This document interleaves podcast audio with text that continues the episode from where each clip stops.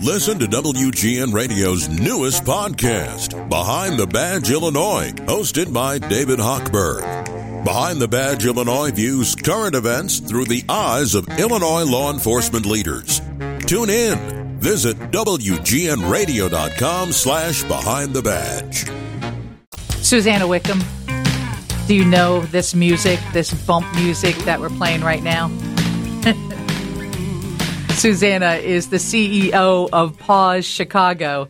Somebody's got, there you are. I was waiting for somebody to push your phone on. You know that music? You know that bump music? Of course, the stray cat strut. Yes, exactly. You've got a few cats you need to find homes for, right? Yes, we do. Hundreds of cats.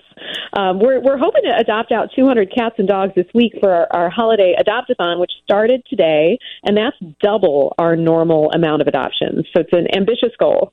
Yeah, I would say Paws Chicago is hosting the 15th annual holiday adopt-a-thon. So you you that is an ambitious goal. 200 dogs, cats, puppies and kittens. You need to find homes for them before Saturday, December 17th? Yeah, that's the hope because the more pets we move through our adoption program, the more we can take into our medical center from animal care and control in Chicago and then also 13 High Kill states. So it's really important to us. Throughput is very important because we are the largest transfer partner of animal care and control.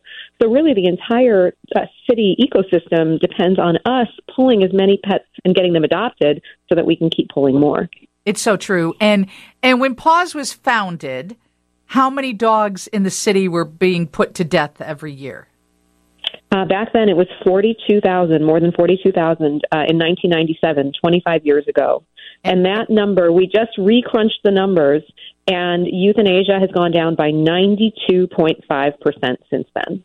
So, can you imagine how much money that has saved and how much stress? Because people were in charge of euthanizing those animals and euthanizing over 40,000 animals a year what an undertaking and what an environmental issue. And so, yeah, Paws Chicago, they are my charity and it makes me happy Aww. when the holidays come around because I have hosted this adopt-a-thon in the past and it's fun. So let's talk about some of them. Tell everybody about Sylvie.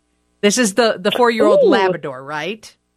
Yes, and I believe that Sylvie was a mama dog who had been. We're getting a lot from breeders now. There was, and not not intentionally, but we see a lot of animals that are um, being abandoned by breeders, and that's because we saw during COVID a major rise in the amount um, the amount of backyard breeding. It was something people could do from home, and people were home, and there was great demand for animals. And what's happened is, you know, things things shift all the time. The economy has shifted so dramatically. People now don't necessarily want to adopt a pet because it's become very expensive to get medical care for the pet. And so these backyard breeders are abandoning animals, and we're seeing a lot of mama dogs and a lot of purebreds. And that's something that in my time at Paws I haven't seen before. Yeah, and so I was reading about Sylvie because the breeder said uh, she's just not breeding enough for me, and drops her yep. off pregnant. And so yeah. this this mama needs a home. I assume she's already had the babies, right? Yes, and that is the, the great thing about our foster program. And here's a, a plug for anyone who might be interested in fostering. We then will keep the litter with the mom for eight weeks while they um, nurse and eventually are weaned. And then at eight weeks, they become ready to be spayed and neutered, and they re- they receive their vaccines, and then they can be ready for adoption. So the Holiday Adopt-a-thon starts today at Paws Chicago. It runs through December 17th.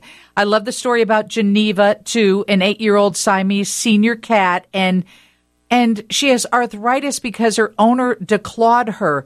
Eh, that just makes yeah. me sick. Do, is that outlawed yet? Can we put a stop to that, or what's going on with that? We make sure that for our adoptions that we ask people if they intend to declaw then we won't adopt them. We counsel them though and we tell them why declawing is inhumane because it's really important to know. And we do see that unfortunately. Someone i know just adopted from us a 10 year old that had a botched declaw surgery and needed uh, a reparative surgery at Paws. So we're very fortunate at our medical center to have this wonderful staff of surgeons that can do special ops and can take care of things like this. And one of the dogs um, at our adoptathon today, so sweet, but she had a mass removal. You know, so it's uh, fairly common with older small dogs for them to have tumors and masses, and that's another thing that you know someone may say this is more than I can handle and drop the pet off at Animal Care and Control. We look for those pets at Paws because we know that we have the surgeons that can take care of them.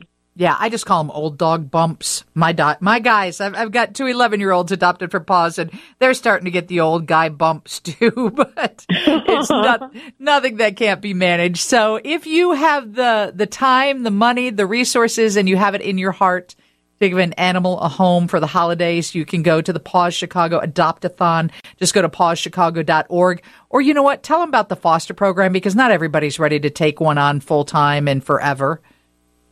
That's for sure. And I, I actually have a neighbor in my building and they travel a lot. So they just decided to start fostering cats for us because they want to have a pet around when they can, but they don't necessarily want to commit to forever with that pet. Uh, the foster program is, is great because we always have a need for fosters. Some of our pets need medical care that extends over months and they go into foster because they recover so much better in a home than they would in our hospital. Even though our hospital is great, it's still a hospital. So we love to put our pets. So, for instance, newborn puppies or kittens with their mamas will go into foster while they wait to be ready to, to be adopted. Uh, so we adore our fosters. Some people foster to adopt. They're just testing out an animal to see how how things go. And then some people repeat foster, and those people are my heroes because they they open their homes repeatedly, and they often have families and resident pets, and they make room for another pet um, just out of kindness and love, and it's extremely gratifying. And you have somebody really kind because somebody's matching donations this month, right? Yes, we do. We we have a match, and and we encourage people this time of year as as they're thinking about their end of year donations to think about homeless pets. You can go to pawschicago.org. You can make a tribute gift in somebody's name, or if somebody lost a pet this year, it's a beautiful thing to make a tribute in their pet's name for them, um, and then they get a card from us to let them know that the gift has been made. Uh, and that, and that's something this time of year that you know, 40% of our uh, operating budget is raised in these last couple of months of the year. So it's really important when people remember us, it means a lot. Well, thank you so much. I love what you do every single day. Good luck with the Adopt-a-thon. I hope you find all of those 200 animals a home. We do too, and we love you so much, Lisa. Thank you for being such a pet lover. You make a huge difference in the lives of pets in Chicago. Oh, I love them. My house is full, I'll tell you that. We have the newsroom temperature check coming up next. First, Mary's got to check on weather and traffic.